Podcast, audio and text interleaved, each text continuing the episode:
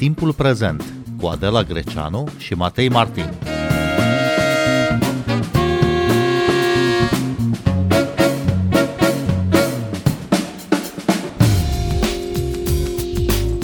Bine v-am găsit! Unul dintre cei mai apreciați autori și traducători de azi, Radu Paraschivescu, este invitatul Adelei Greceanu. Vă propun să ascultați un fragment din discuția lor, care a avut loc în cadrul programului Scritori de vitrină, inițiat de Librăria Cărturești. Aș vrea să vorbim uh, despre cele mai recente cărți ale mhm. tale, romanul uh, Acul de Aur și Ochii Gloriane și volumul de publicistică Noi suntem români, nimeni, nimeni nu perfect. perfect căci nu e. Sunt nimeni. două cărți apărute la editura Humanitas, să, să le luăm pe rând. Acul de aur și ochii gloriane este un roman a cărui acțiune se desfășoară la sfârșitul secolului al XVI-lea în Roma, dar și în Umbria și în Anglia elisabetană. Este multă ficțiune, dar da. este și context uh, istoric. Povestea începe de la o legendă uh-huh. din uh, Umbria, unde da. se spune că măcelarii au fost nevoiți să se reconvertească Așa, profesional, da, cum da, da. am spune astăzi, să devină, să devină nici mai mult, nici mai puțin decât doctori. Da și nu de oricare, ci oculiști sau oftalmologi, ceea ce e ambițios da. din calea afară. Și sigur aici e de recunoscut sâmburile de legendă. O legendă pe care însă umbrienii au avut grijă să o căptușească într-un fel cu ceva care uh, pare verosimil. Și chiar este verosimil, mai ales dacă te duci și vezi muzeul de chirurgie din Preci, care este un muzeu calat pe chirurgie vizuală oculară, mă rog. Da, eu am făcut experiența asta într-o vizită în Umbria, recomand Umbria, este a zis cineva, sora frumoasă și cu păr pe picioare a Toscanei. Că Toscana e prințesa aia blândă, năzuroasă, ă, blondă, nu blândă, năzuroasă, capricioasă, în fel și chip, pe când Umbria stă în umbra ă, ei, dar este seducătoare. E, și unul dintre exercițiile de seducție a însemnat o vizită în Preci, o nimereală peste Preci, că nu știam de locul ăsta pe lume, și un ochi aruncat în acest muzeu, unde am văzut niște uh, instrumente cu care dacă aș fi confruntat astăzi, probabil că n-aș avea o reacție bună, da, sigur, secolul XVI. Și de acolo a început broderia, a început uh, să aștept ceva pe, pe canava. E adevărat, ca să iei de bun tot ce scrie acolo, e nevoie de ceea ce englezul și un critic literar uh, ar numi a leap of faith, adică un efort de imaginație până la urmă. Dar uh, ficțiunea presupune imaginație și nu presupune fotografierea realității. Prin urmare, dacă mie îmi dădea în cap să spun că Papa Clement al VIII-lea avea, știu eu, șapte urechi, la propriu, nu la figurat, că la figurat avem mai multe, ă, pot să o fac. Sigur, există cărcoteli la așa ceva, dar fiind un produs de ficțiune, ă, scriitorul e liber să închipuie niște lumi, niște situații, niște realități care poate contrazic un pic peisajul oficial și, și tradițional. În urmare, da, așa a apărut ideea și uh, cartea asta nu trebuie să fie un roman. Aici e povestea interesantă privind felul în care o carte te duce ea pe tine. Când tu crezi că o duci tu. E, nu, nu o duci. Trebuia cartea asta să fie o colecție de proze italiene, scrise într-un moment de enormă tristețe, chiar de jale, față de ceea ce suferea Italia în pandemie. Pentru că pe toți ne-a avariat povestea de acolo, mai cu seamă din Lombardia, cu șirurile de sicrie care nu mai încăpeau în crematorii, cu jalea de acolo, mai ales pentru cineva care a fost în Lombardia și știe cum arăta zona aceea în timpuri firești, lucrul era cu atât mai, mai frapant.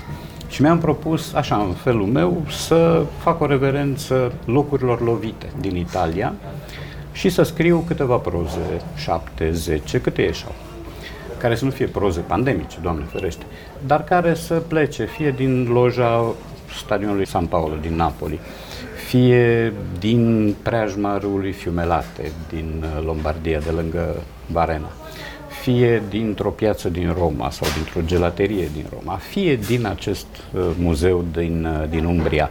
Cartea inițial trebuia să se cheme Misterele din Fiumelate.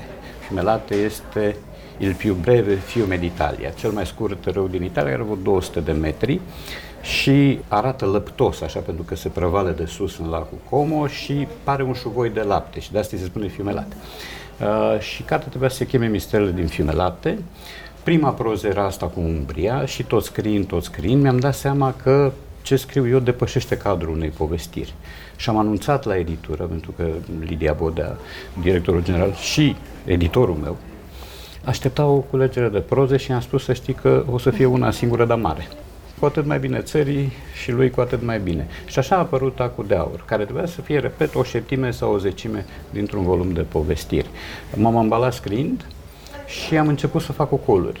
Și am dat un ocol prin Franța, unde am scobit după povestea unui călău celebru, cel care a decapitat-o pe Anne Boleyn.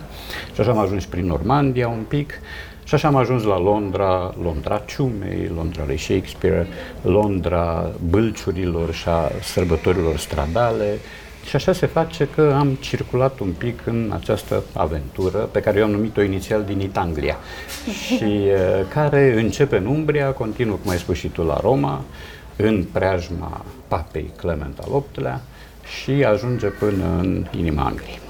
Nu este singura ta carte cu fundal istoric. Nu. Mă feresc să le numesc romane istorice pentru că ne avertizezi în prefața acesteia, celei mai recente cărți de proză, Acul de aur și ochii Glorianei, că nu le consider romane istorice, pe romanele tale care se petrec totuși în, în alte secole și în alte lumi. Da. De unde pasiunea pentru acest tip de literatură? Cred că din pasiunea pentru actualitatea românească, paradoxal. Adică uneori simt nevoia de a pleca din imediatul ăsta, care pentru unii e pitoresc, pentru alții e nociv, pentru alții e subiect de texte și de a mă duce în alte timpuri, în alte spații, în alte secole. Asta ar fi o explicație, explicația cea mai simplă. Totuși, cred că e, îmi place să povestesc. Să spun povești ca dovadă că vorbesc și nu te las pe tine Foarte să, bine. să-ți faci porția. Acesta e Și îmi scopul place- întâlnirii. Așa. Și îmi place și să scriu. Și îmi plăcea înainte când mi se spuneau povești. Cu atât mai mult cu cât poveștile ieșeau din rama aceea a textului tradițional. Capra cu trei iesi, Cumbuța cu doi bani, fata babei și fata moșului. Uh, Tata avea obiceiul ăsta să-mi pigmenteze povestirile pe care mi le citea sau mi le spunea cu preluări din realitatea înconjurătoare. Adică pe lângă capra cu trei iezi apărea parodic un secretar de partid care a propus de balaur.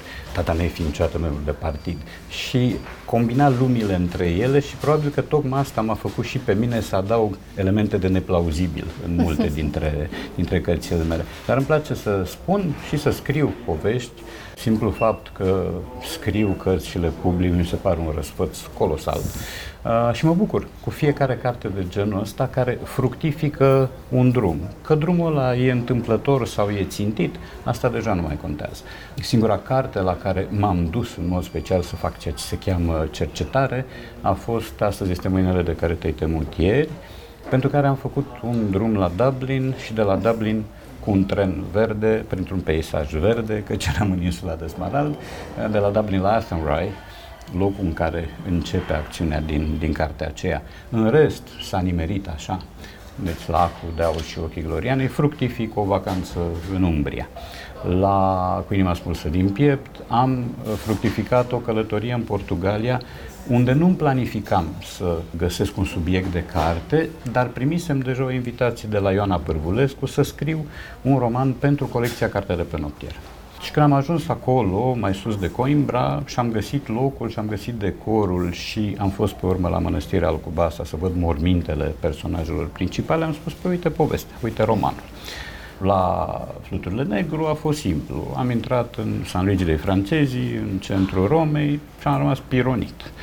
Și pe loc mi-a venit gândul să scriu o carte despre Caravaggio, Caravaggio al meu, așa cum îl văd eu, mergând pe urmă în căutarea altor tablouri ale lui din Roma. Recunosc că n-am fost nici în Malta, nici la Napoli, nici la Palermo, cu atât mai puțin în afara Europei.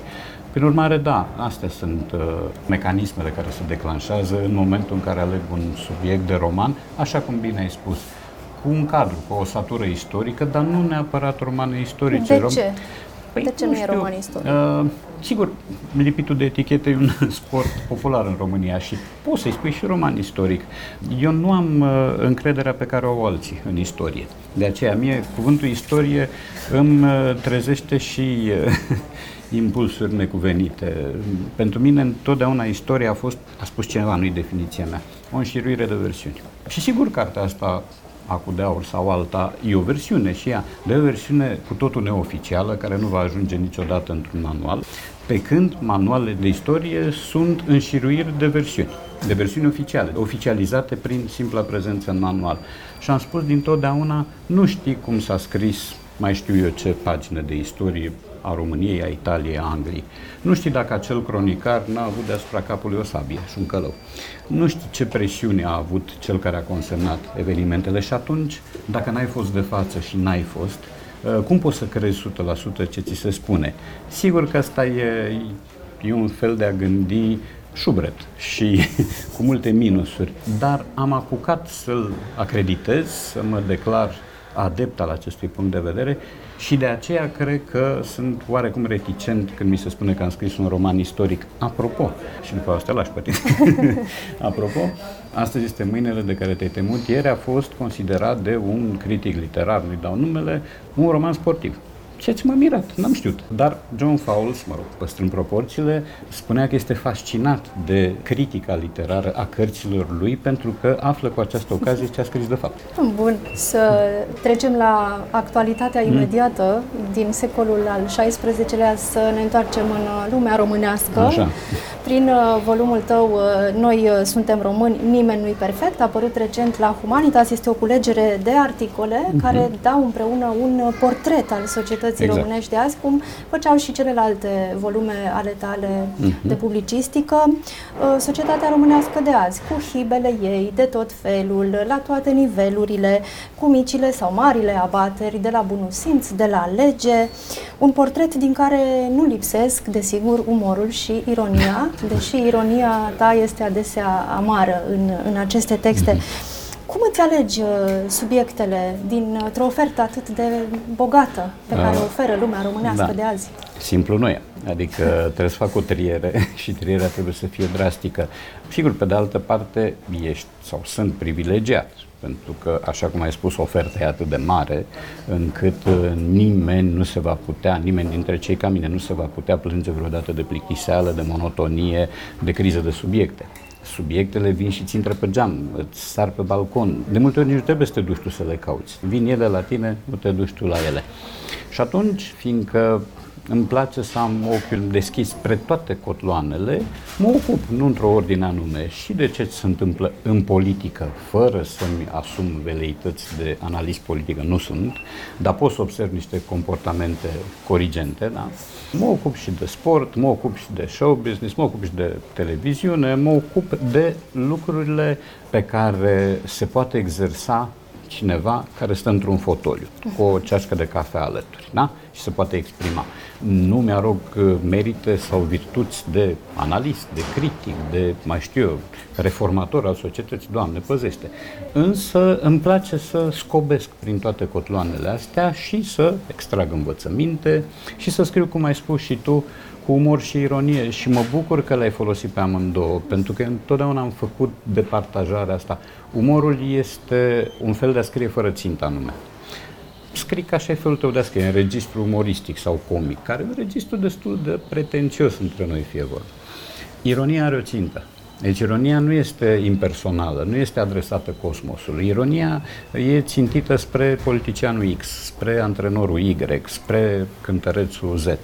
Prin urmare, da, mie mi se pare că registrul umorului este registrul optim pentru România de astăzi, ceea ce nu înseamnă că e o țară de râs sau de plâns.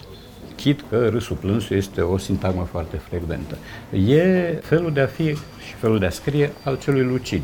Mie îmi place să mă consider un om lucid, chit că asta uneori pare o pacoste, pare un cusur mai degrabă decât un avantaj. Și atunci, cu ochiul ăsta lucid și atent și bine calibrat, observ ce se întâmplă în jurul meu și scriu.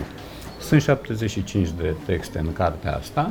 Ele sunt uh, adunate după o selecție pe care am făcut-o din trei surse. O revistă care, din păcate, nu mai există astăzi, Squire, care, din punctul meu de vedere, era o revistă minunată, care contrazicea noțiunea de glossy, cum o vedem noi, din uh, dilema veche de care vei fi auzit. așa. Și de Iscoare, am auzit. Și eu am scris de Iscoare, odată. Așa. Da, eu știu că eram un cititor de Iscoare și mă gândeam, zic, băi, de ce o consideră lumea o revistă glossy de tip XYZ? Pentru că nu e așa. Mi s-au părut numere din Iscoare de România peste Iscoare mamă sau tată sau ce-o fi fost. Și în fine din New Money, care este una dintre cele două publicații cu care colaborez în prezent. Uh, grosul vine de acolo, de la New Money și articolele mele n-au nimic uh, legat de lumea finanțelor. Ăsta a fost și pariul editorului, al lui Ionuț Ancuțescu. Mi-a spus, vrem să te aducem ca să scrii despre altceva. Nu despre bănci, indici, robori și alte minuni, ci despre ce vrei tu. Având această libertate, firește că am putut să o folosesc și așa a apărut cartea Noi suntem români, care uh, s-ar putea ca la momentul discuției noastre să fi suscitat deja mici ridicări din sprâncene, adică cum noi suntem, adică ce vrea să spună poetul. Adică iar dăm cu barda, iar ne ocupăm de cusururi și beteșuguri, iar, iar nu ne place, iar ne pute România, nu. Nu pute România, și ți-o spun și ție a 348-a oară, este o țară din care n-aș pleca pentru nimic în lume altfel decât în vacanță că asta mai fac. Îmi iau câte o cură, două pe an și uh, mă dopez cu Franța, cu Italia, cu ce iese, cu Portugalia și după aia vin înapoi. Și nu mi-am dorit niciodată să plec din țara asta și am încercat de două ori să scriu. Odată într-un peisaj de vis din Toscana, pe o terasă, odată în Provence. Și n-am scris un cuvânt. Deci am stat, am stat și după o oră, două mi-am dat seama că e inutil. Acolo în chițimia mea scriu. Acolo în Titan, la etajul 4, cu zgomote, cu ambreiaje, cu lucruri de genul ăsta. Prin urmare, da, scriu cu umor, cred eu, cu ironie, da, despre o țară care merită ironie, care merită și multă iubire, care merită prețuire și care merită, cred, să-i spui exact ce hibe are că poate cine știe și le rezolvă. Titlul uh, e construit din două sintagme care vin din două zone total diferite. Absolut. Noi suntem români, nimeni nu perfect. perfect. Da. Da, Noi suntem români este un titlu de cântec, popular patriotic, să zicem așa, al lui Nicolae Furduiancu. El cântecul nu are nicio vină, chiar un cântec reușit. Felul în care el a fost transformat în anexă de protocol și în refren Uh, bun de îngânat, mai ales în prezența străinilor, care de obicei vin aici să ne facă un bine, nu un rău, m-a făcut să-l aleg ca prim timp al acestui titlu. Adică e un cânte pe care eu l-am auzit cântat la năprazne sindicale, cu finișul de orgie, sau mă rog, învecinate cu orgia, la tot felul de prilejuri minime ca anvergură intelectuală, una, două, noi suntem români. Bun, nimeni nu-i perfect, cum ai spus, vine din filmul Unora le place jazzul, Some Like It Hot, un film adorabil, al lui uh, Billy Wilder, care va fi personaj într-un roman care va apărea zilele astea în România, domnul Wilder și cu mine, al lui Jonathan Coe, pe care l-am tradus, apropo, Iată pentru, cum se pentru polifor. Lumea e mică, da. Ori în filmul ăla, pe care eu cred că l-am văzut de 10 ori, e un personaj care joacă în travesti, Jack Lemmon e actorul, Daphne este personajul și un uh, domn minuscul și cu bani mulți care se îndrăgostește amărâtul de el bară ea. Și el barăia tot încearcă să scape de curtea omului și spune, când el îi propune să se căsătorească, da, eu sunt mai înalt decât tine. Și el spune, da, o să-mi pun talonete, da, eu fumez mult, da, o să aerisim, da, eu nu pot să fac copii, păi eu sunt fiem. Și la un moment dat, excedat, el barăia, spune, da, eu sunt bărbat. Și atunci pețitorul spune, well, nobody's perfect. Deci asta e ecuația titlului. Radu Paraschivescu, preocuparea asta constantă pentru prezent, pentru imediat uh, și taxarea lui uh, la gazetă uh-huh. cu uh, o ritmicitate considerabilă, da. te ajută sau te încurcă atunci când vrei să scrii literatură? Pentru că sunt totuși două registre diferite, scrisul la gazetă și scrisul de literatură. Da. Dintr-un punct de vedere mă ajută, din altul mă încurcă. Mă încurcă pentru că și la mine, culmea, ziua are tot 24 de ore. Ori eu fiind uh, perfect parcelat la ora asta, câte un pic la Rock FM, câte un pic la DGFM, câte un pic la DigiSport, câte un pic la New Money, câte un pic până, până și până la editură, până în alta, trebuie să fiu foarte atent cum îmi drămuiesc cele 24 de ore, alocând între un sfert și o treime somnului, căci, mă rog, mai am condiția fizică și medicală de altă dată. Și atunci, ă, știind că am totuși niște contracte pe care trebuie să le onorez și care au o ritmicitate, scriu când dă Dumnezeu. Deci n-am un program de scris literatură. Noroc că Dumnezeu încă dă. Și dacă îmi vine să scriu la șapte jumate dimineața că m-a trezit lătratul câinelui din vecin, scriu atunci. Dacă am o alveolă de trei ore undeva seara spre noapte, și nu e niciun meci important, scriu atunci. E un slalom și e un fel de uh, joacă a timpului și a timpurilor, din care trebuie să ies învingător pentru că n-am încotro mă și ajută în măsura în care textele astea de ziar sau de revistă mă fac să-mi calibrez mai bine gândurile și ideile. Adică știu că acolo am 3500 de semne. Bun, că sunt 3502, nu contează. Dar trebuie să intru într-o ramă. Și atunci ăsta e un exercițiu de disciplinare. Intratul ăsta în ramă și ieșitul din ea în momentul când, când scrii literatură. Radu Paraschivescu, aș vrea să vorbim un pic și despre perioada asta prin care trecem cu toții. Nu am uh, trecut bine prin pandemie, care nici nu s-a terminat de altfel, uh, că ne-am pomenit cu un uh, înfiorător război la graniță, nu știu cum să spun, nu știu alții cum sunt, dar din 24 februarie, de când da. Rusia a invadat Ucraina, mie mi s-a părut, sau cel puțin în ce mă privește, s-au produs niște schimbări uh, de accent esențiale. Adică brusc uh, lucrurile de care mă ocup uh, în fiecare zi, emisiuni la radio, literatură, mi s-au părut nu neapărat derizorii, dar parcă n-au mai avut importanța pe care o aveau până atunci și mi-au venit în minte vechile întrebări. La ce bun poezia, la ce bun poeți în vremuri de restriște? Sau, ca să-l parafrazez pe Adorno, cum să mai scrii literatură după Auschwitz? Da. Sunt întrebări pe care le-am uh, adresat uh, oamenilor cu care m-am tot întâlnit în perioada asta, scriitori, uh, majoritatea dintre ei, și am încercat să aflu niște răspunsuri plauzibile. Tu ce da. răspunzi la lucrurile astea? Cum îți gestionezi relația cu, cu situația asta complicată, contextul ăsta în care avem un război la graniță? Încerc să nu să fac abstracție, că ar fi nepoliticos și imposibil să fac abstracție de ce se întâmplă încerc să fac în așa fel încât să-mi rămână ceva în suflet și pentru scris. Pentru că, așa cum ai spus, din 24 februarie ți s-a schimbat viața. Chiar dacă nu ești participant la conflict, chiar dacă nu te-a invadat nimeni, chiar dacă nu ți-a bombardat nimeni blocul, nu ți-a omorât nimeni copilul, ești acolo și tu. Sigur, pentru că ești la graniță cu Ucraina, pentru că n-ai vibrat când s-a întâmplat o nenorocire în Siria, de pildă. Dar asta este la noi și există și o amenințare implicită în toată povestea. Și atunci ce faci? Îți oprești viața? N-ai nici când îți moare cineva în familie nu-ți oprești viața, jelești, adevărat, treci prin convulsii, îți vine să te arunci și tu pe geam și după aia te duci mai departe cu zilele pe care ți le-a dat Dumnezeu. Așa și aici. Există gesturi minunate pe care le fac poeți, romancieri, nu contează. Despre unul pot vorbi pentru că și-a făcut public gestul. Mircea Cărtărescu are o familie de ucraineni pe care îi ține acolo. Există și alți oameni care, nefăcându-și uh, public gestul, mă obligă să nu-l fac nici eu, dar cunosc oameni care au oameni din Ucraina în gaz de la ei și care încearcă să le redea ceva din firescul vieții. Atâta cât se poate. Soția mea a făcut un gest minimal. A preluat o mamă cu fata ei dintr-un tren de noapte din Baia Mare la București și le-a găsit o locuință în care să stea câteva zile și le-a scos la masă și le-a scos la pizza și a scos-o pe fată la mai știu eu ce înghețată cu multă frișcă și a redeprins-o cu jocul cu păpușile și păi, n-ai ce face. Deci te uiți la ea, știi că vine dintr-un iad și îți dai seama că e o mică minune că ea nu s-a țicnit, nici ea, nici mama.